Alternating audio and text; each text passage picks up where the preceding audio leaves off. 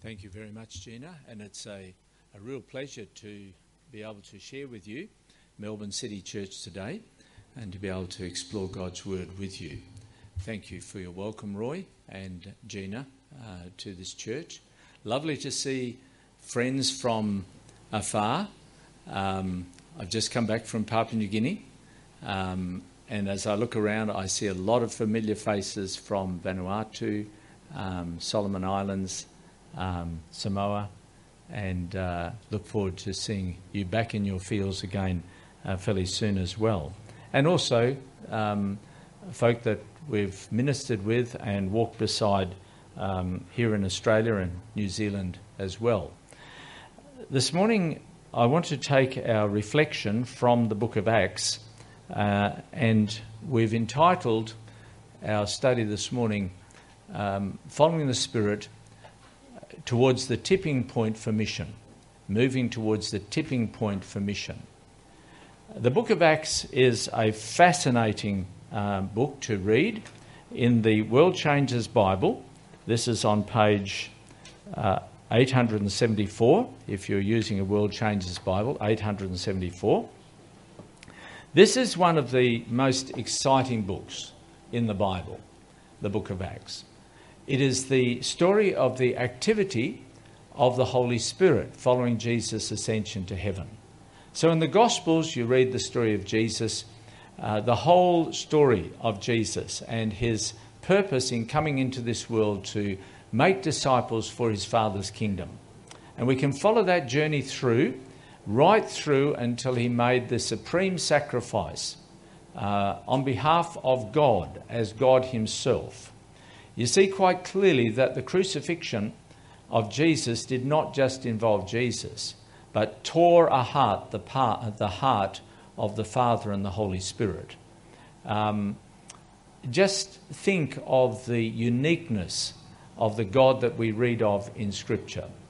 A Father, a Jesus, Holy Spirit, um, equal yet subordinate to each other, um, in such close fellowship that God is spoken of as one.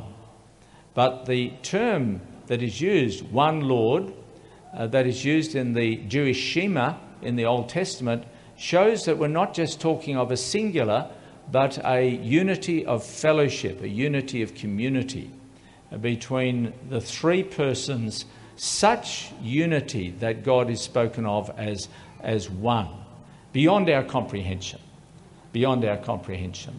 And that's why God can be spoken of as love. If God was just singular on his own, then that would be selfishness. But when you speak of three in one, now we're talking of an amazing unity, an amazing love, where the Father subordinates himself to the Son and to the Spirit. The Son subordinates himself to the Father and the Spirit. The Spirit subordinates himself to the Father and the Son. Just an amazing harmony that we see in God. And this is the story of Jesus. God made flesh in Matthew, Mark, Luke, and John. And these Gospels end the story of Jesus with his death for us, his burial, his resurrection, and reference to his ascension at the end of some of the Gospels. And before Jesus left, he gave a clear commission uh, a commission that is recorded for us in Matthew chapter 28. Commission that, as disciples, as followers of Jesus, we would also be involved in disciple making. This is not just the task of a clergy uh, group of people. Of course, in the New Testament, you don't read of a clergy group of people at all. Uh, in the New Testament, there's no such thing as a clergy. Uh, that was an invention post Constantine in the fourth century. In the New Testament, every person is laity or laos, and uh, a similar word is even the word idiotus, which means idiots, because we are fools for Jesus, that we believe in him who is God made flesh, who died for us on the cross and rose out of the grave. Uh, and Jesus commissioned all his disciples, everybody who would follow him, to become a disciple maker. Unfortunately, as the centuries have rolled by, this has become the elite task of um, the, the, the ones in the know, the, the elite task of the clergy instead of every person involved. And the consequence is that many of us missed out on the joy and the excitement of engaging with neighbours and friends and actually introducing them to, to Jesus. So when we come into the book of Acts, we find these disciples, these followers of Jesus, the first ones, actually engaged in putting into practice the methods of disciple making that Jesus had uh, modeled, the methods of disciple making that Jesus had taught, and the methods of disciple making that Jesus had commissioned. Unfortunately, Christian churches over the years have neglected these methods of Jesus, and sometimes we're prepared to spend any amount of money as long as we don't have to follow the methods of Jesus, which methods we know are the only methods that really are effective because we're involved in the kingdom of God, in cultivating the kingdom of God. And so I've entitled my sermon, um, Following the Spirit, the Tipping Point for, for Mission. Let's just see if we've got this right. Right, sometimes technology works and sometimes it doesn't. Just make sure that. Are we getting anything, any signal through there?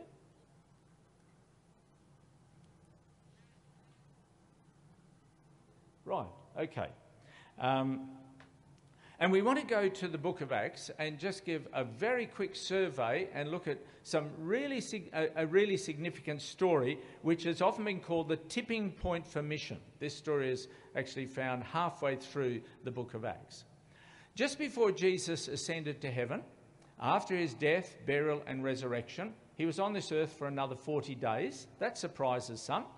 And uh, he appeared to many people, uh, demonstrating that he was real, but also speaking about the kingdom of God. And then just before he left, he was eating with his disciples, talking with them, and uh, he, he explained that in a few days, the Holy Spirit was going to come upon them. Uh, they wondered whether this would be the time when he would establish a kingdom of glory where they would have some position of authority. And he said, No, it's not for you to know the time or the date when I will come back to establish the kingdom of glory, but you'll receive power when the Holy Spirit comes on you, and you, you will be witnesses uh, for me of my resurrection. He's actually speaking of his resurrection in that context. He said, You'll be, you'll be empowered by the Holy Spirit, and the Holy Spirit will give you power to be my witnesses in Jerusalem well, that was, that was something they could do. Judea, um, that was okay for them. Samaria, that kind of would have been rattling their cage a little bit. Because the idea of them as Jewish disciples of Jesus going into Samaria was really not something that excited them. When Jesus had taken them into Samaria, they would have been very, very uncomfortable because the Samaritans, as far as Jews were concerned, were half bred pigs and, uh, and they felt unclean if they went into the fellowship of a Samaritan or just walked through their territory. And Jesus said, You'll be my witnesses in uh, Jerusalem, Judea, Samaria, and to the ends of the earth. And of course, that's where we are, right out the, at the ends of the earth. And so he said, You're going to receive power when the Holy Spirit comes upon you. Who is the Holy Spirit? The Holy Spirit is a very, very powerful, uh, very special person he is a divine person. He is um, interested in every aspect of our lives. And He brings into our experience uh, close fellowship with our Father, God, and close fellowship with Jesus, our Saviour. In fact, Jesus said, just before he died, he said, When the Holy Spirit comes, we, through the presence of the Holy Spirit, we will come and dwell with you and will actually be in you. So the Holy Spirit is a divine person, the Holy Spirit is a powerful person, the Holy Spirit is intimately involved in every person's life. Every person on the street. As you walked along the streets today or you came up the lifts and you met people, every person that you meet, the Holy Spirit is engaging with and drawing to look to Jesus. And when we choose to look to Jesus, then the Holy Spirit comes to live in our lives and brings the fellowship of the Father and the fellowship of Jesus into our lives. And through his presence, he actually empowers our words as we share the story of Jesus with people around us. Now, if you live in the kind of place where I live, um, people around us don't know very much about Jesus. Uh, yesterday, my wife and I, we engaged with three families around our home. We had two families come into our home to pray. We went into home late last evening to pray. We have Buddhists and Muslims. Uh, we have um, uh, Hindus and Sikhs. We have a couple of atheist families. Uh, those are the neighbours that are round about us. But People are spiritual. People are not secular. I don't speak of Australia as a secular society anymore. People are spiritual in the sense that they are interested in life and God and spirituality. It may not be the kind of God we think of, but people are open to discuss and open to talk and open to pray and to be prayed for. And so one family came in last night that we have not actually spent very much time with, but rang up in a crisis and said, Could we pray with them? And so they've come in to, to pray. And when, you, when you're in that environment, you see, you're just speaking ordinary words, but the things that you say, you see, having an impact because Jesus said, When the Holy Spirit comes upon you, you'll receive power to be my witnesses. And when we start speaking of Jesus, that story is taken with power into the hearts and the, the lives of people around us. Now, as you go through the book of Acts, you find fascinating insights into the growth and the experience of the early church. It's, it's a, a story of many people coming to Jesus. Uh, I'll, I'll challenge your thinking a little bit. There's not a single story of a mass baptism in the book of Acts. You go back and check the story in Acts chapter 2, where on that particular day, 2,000, how many were baptized? 3,000. 1,000? 2,000? 3,000, right? But it was not a mass baptism. You look at the story very carefully. There was no mass baptism in the New Testament. In fact, the idea of a mass baptism is quite contrary to the methods of Jesus. But you see the excitement and the vitality of the, of the early church. You see, they knew how to pray, they knew what Holy Spirit baptism was, they knew what their message was. It was the message of Jesus who has lived for us, died for us, broken the power of sin, broken the power of the grave. And in the book of Acts, every believer was a minister, every believer was a disciple maker, every believer was engaged, making disciples on the path of life, speaking the language of the people, engaged with people right on the path of life. One of the strengths of the witness of the early church is that they had their faith life right where the people lived. So they didn't leave home to go to church. They didn't leave their neighbourhood to go to church. Church was right where they lived, in their home, with their neighbours around them. And a very important part of that was celebrating the Lord's Supper. In fact, in Acts chapter 2, we read that they shared the Lord's Supper in their homes every day. So every day they ate bread and drank wine, the grape juice, and, uh, and blessed the bread and the grape juice as a symbol of the death and the burial and the resurrection of Jesus and their commitment to Jesus as their Lord and Saviour. Now, have you ever thought about that? How revolutionary that was? Just taking some bread and some grape juice on the table and praying God's blessing upon this with neighbours and friends in and out of the homes because you're right in the community all the time. And you're praying, Lord, we want to thank you that Jesus, you are our Lord and Saviour. I can imagine some of the neighbours saying, Hey, you can't say that because the Caesar of Rome, he has a title, Augustus, which means Lord and Saviour. He's Lord and Saviour, not Jesus. But of course, everyone who followed Jesus knew that he was Lord and Saviour. So here are some just some factors that brought about the vitality of the early church. Now, when you come through to the centre of the story in Acts chapter, Acts chapter 8, you find a major transition because in the first chapters, Acts chapters 1 through to 7, with the execution of or the stoning of Stephen, you find that they were witnessing in Jerusalem. The early Jewish disciples were happy to witness in Jerusalem, although they ran into a lot of opposition there as well. But because of the stoning of Stephen, terrible persecution came upon those early believers and they were scattered. Some first went into Samaria. And there you have a whole story about the Samaritans coming to faith in Jesus. I'll get this system worked out in just a minute. This little button. Um, first of all, we read about Philip going into Samaria and a whole bunch of Samaritans becoming believers in Jesus. And the word got back into Jerusalem. Samaria has accepted Jesus as their Saviour. And so Peter and John go out to Samaria. The people are baptized, they're baptized with the Holy Spirit.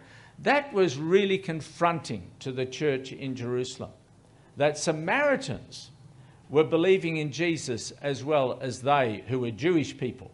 So God was reaching out to Samaritans, and they received the same Holy Spirit as the believers in Jerusalem had received on the day of Pentecost. Then Peter was directed by the Spirit of God to go down towards the Gaza Strip. Um, the same Gaza Strip as you read about today in the news, exactly the same place. And he's on the road down towards the Gaza Strip and he finds uh, an Ethiopian official.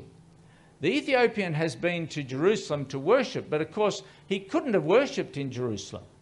He would have been thrown out very quickly because not only was he an Ethiopian, but he was also a eunuch. And the law of Moses said no foreigner and no eunuch could go to the temple to worship. No eunuch could worship in the assembly or enter the assembly of God's people. So you can imagine this Ethiopian eunuch, he comes all the way from southern Sudan, South Sudan, Ethiopia, Juba, those sort of areas, and he comes up to, to worship in Jerusalem. It's a long hike. Um, he obviously has money, he has the support of the royalty of Ethiopia, and arrives in Jerusalem of course, to go to the Temple Mount, he has to go to a mikveh or a place of ceremonial washing, and there it's revealed quite obviously that he's a eunuch, sexually different. And, uh, and so the men would have thrown him out straight away. There's no way he could get near the Temple Mount. Now, remember, Jesus said some people are made that way as eunuchs um, because of their work or because they become slaves. But some men are born that way as eunuchs, sexually different. And whichever it was, whether born that way or made that way, they could come, not come near the house of God, not come near the temple. But someone had given this person or he had purchased a copy of the writings of Isaiah. And so on the way home, he's reading this prophecy of Isaiah 53, 54 through to 56 about a suffering servant and how this suffering servant would be bruised and crushed. And this Ethiopian eunuch is that's the language of a eunuch. That's what happens to a eunuch. Is he speaking, when Peter comes to the charity house, is he speaking of himself or is he writing about somebody else? And from that point, uh, Philip picks up the story and speaks to the Ethiopian about Jesus. This is a prophecy concerning Jesus. Now, this was quite unique because no Jewish authorities had ever spoken about that prophecy of the suffering servant as referring to Jesus, but Jesus had spoken of himself as the one who would come as a fulfillment of those prophecies. So it seemed that somebody who believed in Jesus had encouraged him to read this story of, of Isaiah, the suffering servant. And you read through the story, Isaiah 53, uh, he'd be bruised and crushed for us. And you come through to chapter 56, and it says, So that all foreigners and all eunuchs might come into the assembly of God's people. So, everybody, foreigners, not only Jews, Samaritans, foreigners, and even those who are sexually different, that's what the prophecy said, would be through Jesus Christ gathered into the assembly of God's people. Now, this is a a transition story, we would say. The next story is also a confronting story because the next story in Acts chapter 9 is the story of the conversion of Saul. Saul had been the one um, supporting the execution of Stephen when he, was, when he was stoned outside the city of Jerusalem. Saul had led the persecution that resulted in men and women being dragged from their homes. Why were men and women dragged from their homes when he's attacking the church? Because there was no church building. There was no church building until the fourth century after the time of Constantine. They met in homes, they met in uh, lecture halls, they met beside the river, they met on beaches. We read of all those different places in the New Testament, but no church building. When Constantine gave church buildings to the Christian church, he totally changed the nature of church at that particular point. So, Paul, Saul, as he was known to start with, he became the Apostle Paul later. He's going from house to house, dragging out men and women and, and throwing them eh, them into prison. And later he said, also executing some of them. And then on the way to Damascus, just outside Damascus, Jesus meets him. Here is this man who's fighting against the idea that Jesus is alive. No way. He's fighting against these people of the way, these followers of Jesus. No way. And then Jesus meets him. That was such a confronting experience to meet the risen Christ that he never forgot it. And you read the story of the book of Acts, and you'll find that Jesus actually appeared to Saul, who became the Apostle Paul, a number of times in the ensuing years. He actually appeared to him and encouraged him to remain faithful on his mission then of telling the story of Jesus. But the idea of Samaritans coming to Jesus, that was confronting.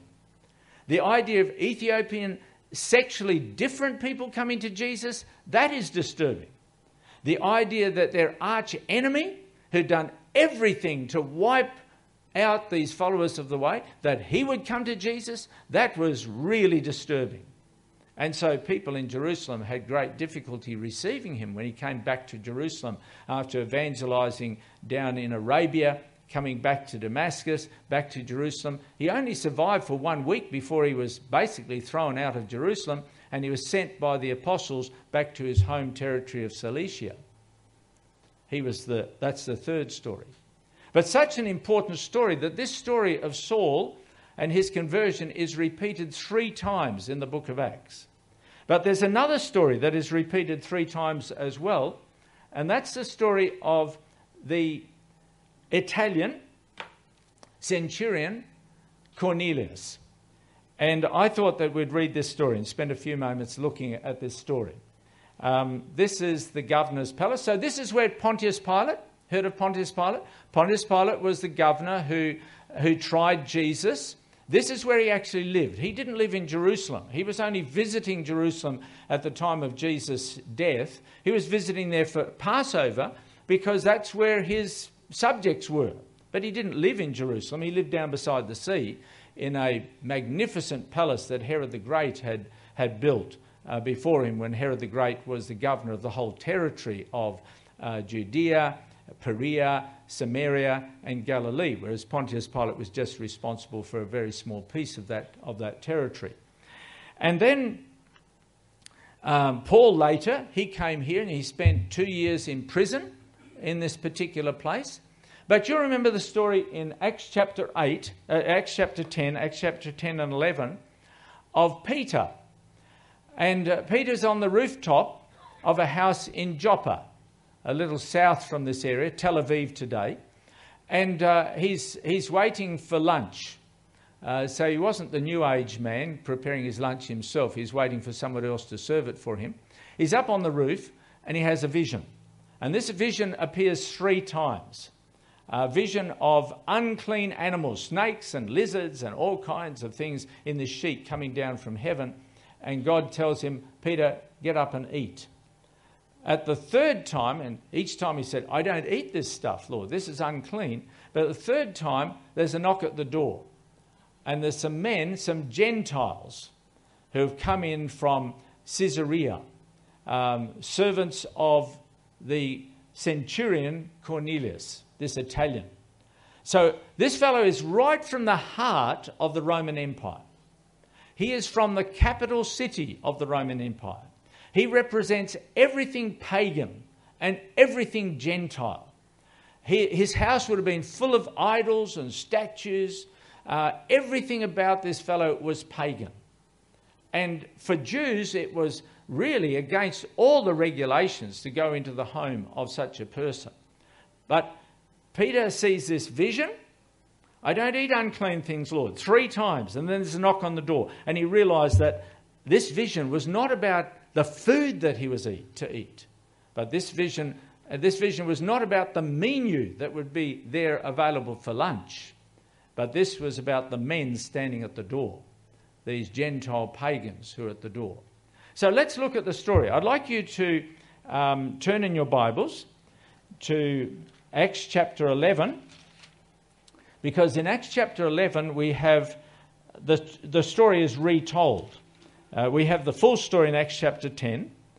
And then in Acts chapter 11, when Peter gets to Jerusalem, he's challenged by the Jewish believers in Jesus. How could you go to the home of Cornelius, a, an Italian? We've heard about this. You're going to the home of a pagan. That is not, not right according to our Jewish law. We're followers of Jesus, but we are Jews. So how could you do that? Uh, so Peter has to defend himself, and in Acts chapter 11, he, he tells the story. Let's look at the story. I'm going to read it once, then I'm going to get you to turn to each other in little groups of three, at the most four, just where you're seated. Just turn towards each other. Two, three. Three probably going to work best. And one person will read it again, right? Uh, you have the Bible there on your, on your chairs. Um, this is Acts chapter 11, starting at verse 1. The apostles and the brothers throughout Judea heard that the Gentiles also had received the word of God. So when Peter went up to Jerusalem, the circumcised believers criticized him and said, You went into the house of uncircumcised men and ate with them? Peter began and explained everything to them precisely as it had happened. I was in the city of Joppa praying, and in a trance I saw a vision. I saw something like a large sheet being let down from heaven by its four corners, and it came down to where I was. I looked into it and saw, saw four footed animals of the earth, wild beasts, reptiles, and birds of the air. Then I heard a voice telling me, Get up, Peter, kill and eat. I replied, Surely not, Lord. Nothing impure, unclean has ever entered my mouth. The voice spoke from heaven again a second time. Do not call anything impure that God has made clean.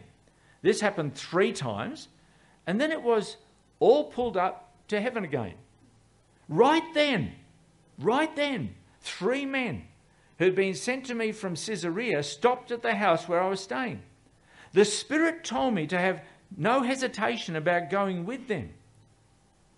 These six brothers also went with me, and we entered the man's house. He told us how he'd seen an angel appear in his house and say, Send to Joppa for Simon, who is called Peter. He will bring you a message through which you and all your household will be saved. As I began to speak, the Holy Spirit came on them as he had come on us at the beginning. Then I remembered what the Lord had said John baptized with water, but you'll be baptized with the Holy Spirit. So if God gave them the same gift as he gave us, who believed in the Lord Jesus, who was I to think that I could oppose God? When they heard this, they had no further objections and praised God, saying, So then, God has granted even the Gentiles repentance unto life? It's a great story. This is the transition stories. These are the transition stories. And this particular story is called the tipping point for mission. Before that, Jewish Christians felt only comfortable working amongst Jews. But Jesus had said, when the Holy Spirit comes upon you, you'll receive power and you'll be my witnesses in Jerusalem, Judea, Samaria, to the ends of the earth. And Luke has recorded these four stories of the gospel going to Samaritans, the gospel reaching Ethiopian sexually different people, the gospel reaching their arch persecutor, and the gospel reaching even the Italians, even the Gentile of Gentiles. Now, I'd like you to read the story with each other again, and, uh, and then use the little bookmark that's on your chair. On the back of this bookmark is Discovery Bible Reading. There's five questions there. So, one person read the story again, one person then tell the story in their own words in about one and a half, two minutes without looking at the story, and then ask, Has there been anything new in this story? Anything that surprises us? Anything we don't understand? So, just a little group of two, three, no more than four. Uh, one person read the story again, one person tell the story. Then we're going to go into our discussion time. So we're going to flow straight into our discussion time today. Thank you. Let's just turn to each other, create little groups, and one person read the story again from Acts chapter 11, verses 1 through to 18. Yes, there's more on the, more on the tape. Don't have a bookmark. There's more bookmarks out on the table. We'll bring those in now for you. I'll come and help bring those in.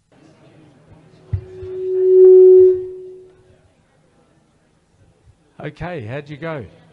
Did you find something that was new or surprising? Anything new or surprising that you discovered? Would anybody like to share what you might have found? What was, what was new to you? What was surprising to you? Yes, Kathy?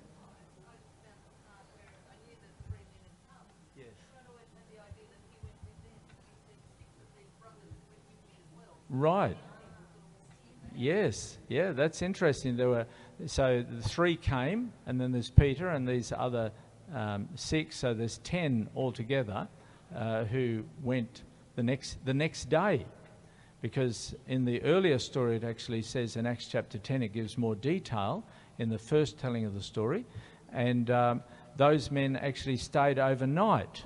So that was that was something that uh, Peter and uh, the family would welcome uh, these pagan Gentiles into their home and they stayed overnight. So they would have been eating and drinking and sharing together. And then the next day they set off for Caesarea Maritima. Anything else that you found that was new? It might be something factual like that or some insight that you gained that was new or surprising. Yes, Kevin.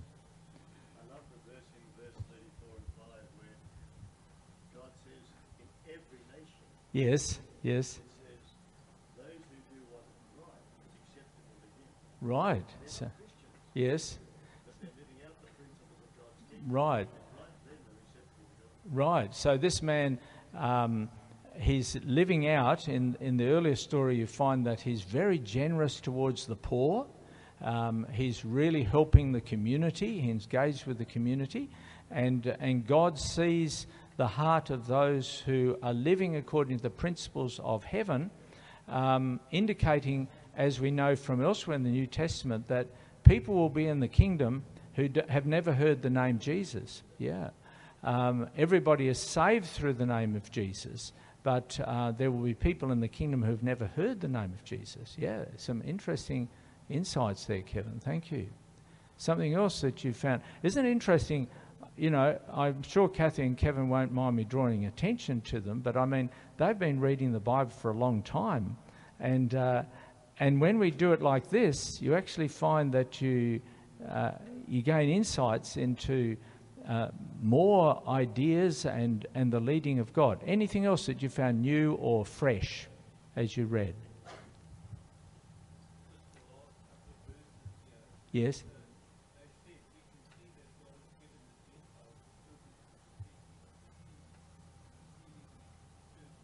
Yes. Yes, yeah. Yes, yes. Um, that's, that's a very interesting statement right at the end. You look at the response of these um, Jewish believers in Jesus, and they've said, okay, now we can see. Um, it's interesting that Peter, Peter is clearly uncomfortable when he gets to the home of Cornelius. Um, he said he, he has word that an angel has already been in the house. The Spirit of God has called him. And as he enters the home, you can kind of see Peter apologizing. I'm not really supposed to be here because you folk are really unclean, and I'm not really supposed to be here, but I've come anyhow because the angel told me, and the Spirit of God told me, and the angel is already in the house, and the Spirit of God is already in the house, and so uh, don't blame me, type of thing. Um, and then when the Jerusalem believers hear, they say, God has even given salvation to the Gentiles. And so the, the conflict was resolved for that time. Now, as you continue through, reading through the book of Acts, you find that uh, this was not totally resolved. In fact, at the end of his third missionary journey, Paul comes back to Jerusalem, and after he had been converted on the road to Damascus, before he went on his missionary journeys, he only lasted for a week in Jerusalem. And when he came back at the end of his third missionary journey, he only lasted for a week, and it was people within the church who tried to kill him. Um, these were legalists who had become part of the Christian faith, and they tried to kill him, and he was forced to flee uh, from the city of Jerusalem. Yeah, thanks for drawing attention to those last verses in the story in Acts chapter 11. Another insight that you gained. Did anyone get to questions four and five? Right? Um, so, you know, we're not just to be hearers of the word, but doers. So, what, what would we apply to our lives out of this story? And what would we share with somebody else out of this story? And who might we share it with this week? Um, those two questions, questions four and five, are really important in our understanding. We just have a couple more minutes involved in our discussion time. And I'm going to put some other questions up on the screen here. Um, why do you think this story is the tipping point for mission in the book of Acts? From this point on, uh, believers who were scattered from Jerusalem, they end up in Antioch. So the headquarters for mission shifted from Jerusalem to Antioch, a multicultural city 400, 430 kilometers to the north of Jerusalem. And this city became the hub of these missionary journeys out into the Gentile or pagan world. Journey number one, with Paul going to Cyprus and up into uh, central Anatolia or Turkey today, and then back to Pamphylia on the coast. Uh, journey number two that took him across into Macedonia, uh, what we'd call Europe today, and down into Achaia, and from there, from Corinth, up the Croatian, uh, Dalmatian, uh, Albanian coast, and then third missionary journey across into Ephesus, across Asia, and then consolidating the work in those other places, all Gentile territories. Um, so this story is a, a major shift from the first part of Acts, where the witnesses in Jerusalem, Judea, and a little bit in Samaria, then that started to explode. So, why do you think this story is the tipping point for mission? On what basis could Peter choose to put aside old taboos? Now, taboos that he was putting aside and taboos that Philip put aside in engaging with the Ethiopian they were biblical taboos. These were law of Moses taboos. These were not just taboos of culture. So, on what basis could Peter put aside these taboos? How does Jesus reinterpret life, the scriptures, and prophecy? Because really it comes back to the person Jesus and the activity of the Holy Spirit. How, how did Jesus shift interpretation of life, meaning, prophecy, even? What was the big change that took place um, through Jesus' death, burial, resurrection, his presence in this world? And what treasured taboos might the Spirit challenge today? I want you to spend a few moments uh, in group discussion. Often here at, I understand here at City Church, there's always a discussion time. And so we've had some discussion, and this, this time we just have 15 minutes of ongoing discussion. And you may like to work, work through these questions. Or you may like to go back to what would you apply or obey? What would you share with somebody else? Back in your groups for another 10, 15 minutes. Some of you have had some very interesting discussions as you've um, delved into these questions.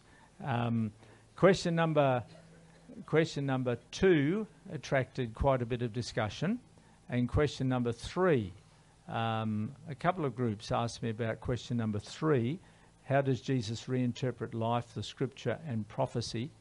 And um, that's a very important question because when you come to the life of Jesus and you see how much change because of God's intervention into the affairs of humanity and the death of Jesus. I was walking with a theologian, an evangelical theologian in Israel recently, and uh, of course, I'd heard this big group that I was doing some teaching with Uh, I was then the, the only Adventist in the group, but I'd been hearing them talking about the prophecies of Ezekiel and Zechariah and the prophecies of the Old Testament and how this would, these prophecies would be fulfilled in the literal nation of Israel and uh, how when Jesus would come, he'd put his feet on the Mount of Olives and the Mount of Olives would spread apart and, and that type of thing. And uh, I was walking with this senior theologian and he, he asked me the question. Now, he said, Peter, I've just been listening to some of your teaching. I was teaching for the group as well. And I perceive that you're coming at, at some of these issues of interpretation and prophecy uh, from quite a different perspective. And then he asked me a significant question. He said, What is the basic hermeneutic that you would operate from? In other words, what is the key principle of interpretation for life? for scripture, for prophecy? What's the key principle of interpretation? And I said to him, John, the key principle of interpretation, the key hermeneutic is Jesus himself. I said, He changed everything. He changed everything. And what we're wrestling with in the story of Peter is uh, a, a wrestle. This is a transition point because the way they looked at life, the way they looked at Old Testament prophecy, the way they looked at Old Testament uh, laws, the laws of Moses, the way they looked at sanctuary, all of these doctrinal and prophetic ideas came into a different focus in meeting Jesus. And uh, Jesus is the principle of interpretation, the hermeneutic. What, what um, treasured taboos might the Spirit challenge you with today, right? I think some were wrestling with that particular question. Um, just a few weeks ago, just just before going to Papua New Guinea, uh, our neighbours who are Buddhists, and we uh, spend a lot of time. We're talking about Jesus. We're reading the Bible. We pray with them often. Uh, they invited us on Friday evening to the to the Hindu temple, even though they're Buddhists. Would you come to the Hindu temple with us because we have there a cafeteria and they serve really nice food. It's, it's like a little commercial cafe. And so we went with them and spent two, two and a half hours with them. And I must say that although I spend a lot of time, um, we just spend our lives invested in our community. I must say that to start with, it was, it was quite a uh, a transitional experience as I dealt with some taboos in my own experience, right? Um, but I can tell you, um, we have gotten closer to that couple uh, through that opportunity of sitting with them. Because as we sat there, we were confronted with the reality that our worldview through Jesus and all that we know about Jesus and God and the presence of the Holy Spirit, our worldview was totally challenged and confronted by just sitting there and talking with them in that environment and realizing, hey, this is a totally different world with a different worldview. We'll talk about that a little bit more this afternoon when we talk about sharing faith in a multi faith and no faith world uh, with the basic concept that if you can eat, you can share your faith. And that comes from the teaching of Jesus. Um, so I hope that you've been challenged by the Spirit of God as you have wrestled with this key transition story, a story that takes us through to the tipping point of mission, and then from then on in the book of Acts, it's a different story. You may like to check that out. By reading Acts, I would suggest from verse 1 right to the end of chapter 28. Uh, always read Bible books from beginning to end. Don't jump verse here, verse there, verse somewhere else. You'll make the Bible say anything if you do that. Start with chapter 1, verse 1 of each book, and just read each book like a letter. And read the book of Acts like that if you can in one sitting, and your life will be changed. God bless you. Lord, we want to thank you for the opportunity of sharing a time of worship, study, reflection. We thank you, Holy Spirit, that you have been present with us. And through your presence, you've brought beautiful fellowship with our Father and with our Saviour Jesus Christ. We thank you that we could share this time together. And now we're going to eat. We ask for your blessing upon the food and upon our fellowship as we continue to think about uh, what you have challenged us with this morning. In Jesus' name, amen. Amen.